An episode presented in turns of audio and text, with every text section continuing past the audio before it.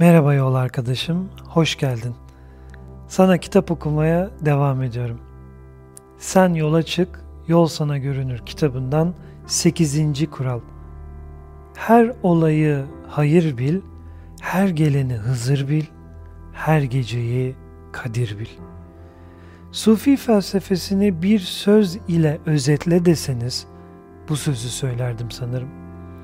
Bu sözün içindeki bilgeliği kendinde içselleştirebilen insan, dünyada huzuru, dinginliği ve dengeyi yakalar. Her satırının içine özenle yerleştirilmiş derin felsefeyi tek tek açıklamak isterim. Her olayı hayır bil. Senin kötü diye tarif ettiğin her deneyim bütünüyle hayrınadır aslında. Muhakkak farkına varman, görmen ve yönetmen gereken bir şey vardır o noktada. Çünkü ilerlemen, gelişmen, büyümen ve olgunlaşman buna bağlıdır. Şimdiye dek yaşadığın acıları kazandığın mutluluklardan daha çok seviyorsundur aslında. Bu acılar sayesinde bugünkü sen inşa olabildi. Çoğumuz istediğimiz bir şey olmadı diye çok üzülmüş, yakınmışızdır. Ama sonrasında iyi ki olmamış, Yaradan bizi korumuş demek ki demedik mi? Mevlana bize bir kez daha hatırlatmadı mı? İstediğin bir şey olursa bir hayır, olmazsa bin hayır ara. Emekle ettiğin duaların gerçekleştiyse içinde elbette bir hayır vardır. Hepsinden önce gayretinin karşılığını görmüş olmanın tatminini ve mutluluğunu yaşarsın. Ancak olmadığında bil ki o işte görmeyi hak etmediğin sayısız felaket vardır ve Yaradan yine verdiğin onca emeklerine karşılık olarak seni bunlardan korumuştur. Her geleni Hızır bil. Hızır kimdir? Kur'an-ı Kerim'de bahsi geçen Hz. Musa kıssasındaki veli zattır değil mi? Akılla bilinemeyecek manevi ilimlere sahip bir kişidir. Hz. Musa da sahip olduğu o manevi ilimleri almak, öğrenmek ister ondan. Peki Hızır'ı bu kadar özel kılan nedir? Sence neden bir peygamber bile kendisinden ilim almak istemiştir?'' İnanışa göre Hızır sonsuz bir hayata sahiptir ve sonsuz hayata sahip oluşunun hikayesi şöyle aktarılır. Günlerden bir gün her zamanki gibi Allah'ı zikretmekle meşgul olduğu sırada Hızır'ın canını almak için yanına ölüm meleği Azrail gelir. Hızır durumu anlayınca hüngür hüngür ağlamaya başlar. Bir Allah dostunun ölüm karşısında gayet metin ve soğukkanlı olmasını bekleyen Azrail, bu ne endişe, bu ne telaş ey Hızır der. Sen ne kadar yufka yürekliymişsin böyle. Nedir bu gözyaşları? Ölümden mi korkuyorsun? Yoksa dünyadan ayrılacağın için mi üzülüyorsun? Hayır der Hızır. Benim tek korkum öldüğümde Allah'ı biraz daha fazla zikretmekten uzak kalacağımdır. Dünyadan ayrıldığımda ben bu eşsiz zevkten mahrum düşeceğim. Halbuki kıyamete kadar Allah'ı anmayı diliyorum. Bunun üzerine Yaradan ey Azrail Hızır'ın ruhunu alma bırak yaşasın. Çünkü o yaşamayı kendisi için değil benim için beni daha çok anmak için istiyor. Bırak da kıyamete kadar yeryüzünde beni ansın diye buyurur. Böylece yeryüzünde kıyamete kadar yaşamayı hak eden tek varlık olur Hızır. Farklı kültürlerde de anlatılan hikayelerde zorda kalan insanların karşısına Hızır çıkar ve onlara yardımcı olur. Kültürümüzdeki Hızır gibi yetiştin deyişi de dilimize yine bu menkıbeden yerleşmiştir.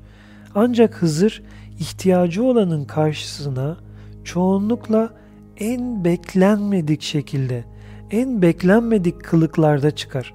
İşte bu yüzden insanlar kıyamete dek yeryüzünde yaşayacak olan o insanı hiçbir zaman tanıyamazlar. Çoğumuz bize yol gösterecek kişiyi aksakallı dedeler olarak tahayyül ediyoruz değil mi? Bir dede gelsin ve öğrettikleriyle yaşamımızın yönünü değiştirsin. Bize ilham versin, güç kazandırsın, önümüzü açsın. Kimse küçük bir çocuğun bunu başarmasını beklemiyor. Mesela ya da bir kağıt toplayıcısının, bir dilencinin, bir meczubun. Gözümüz hep aksakallı dedelerde, profesörlerde, büyük hocalarda, öğretmenlerde, dervişlerde, filozoflarda. Hızır en beklenmedik şekilde çıkar oysa insanların karşısına. En ummadığın deneyimlerde, en ummadığın karşılaşmalarda ihtiyacın olan çareyle karşılaşırsın aslında. Tam da bunu hatırlatır işte Mevlana. Karşına çıkan her insanı Hızır bil. Bu karşılaşmanın ne zaman ve ne şekilde olacağını sen tahayyül edemezsin. O yüzden karşına çıkan her insanı önemse.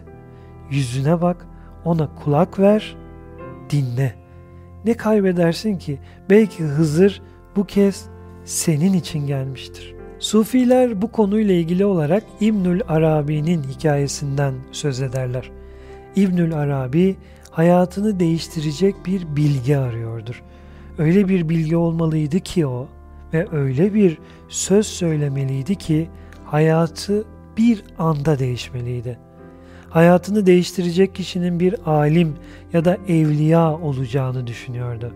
Bu nedenle yıllarca değerli hocaları bulmak için çaba sarf etti. Ancak gel gör ki onun hayatını bir eşkıya değiştirdi. Yine bir arayış yolculuğunda kervanla bir yerden bir yere seyahat ediyorlardı kervanın yol kurallarına göre sadece bir deve yükü kadar eşya alabiliyorlardı yanlarına. Kervanın başı yalnızca en değerli eşyalarınızı alın demişti.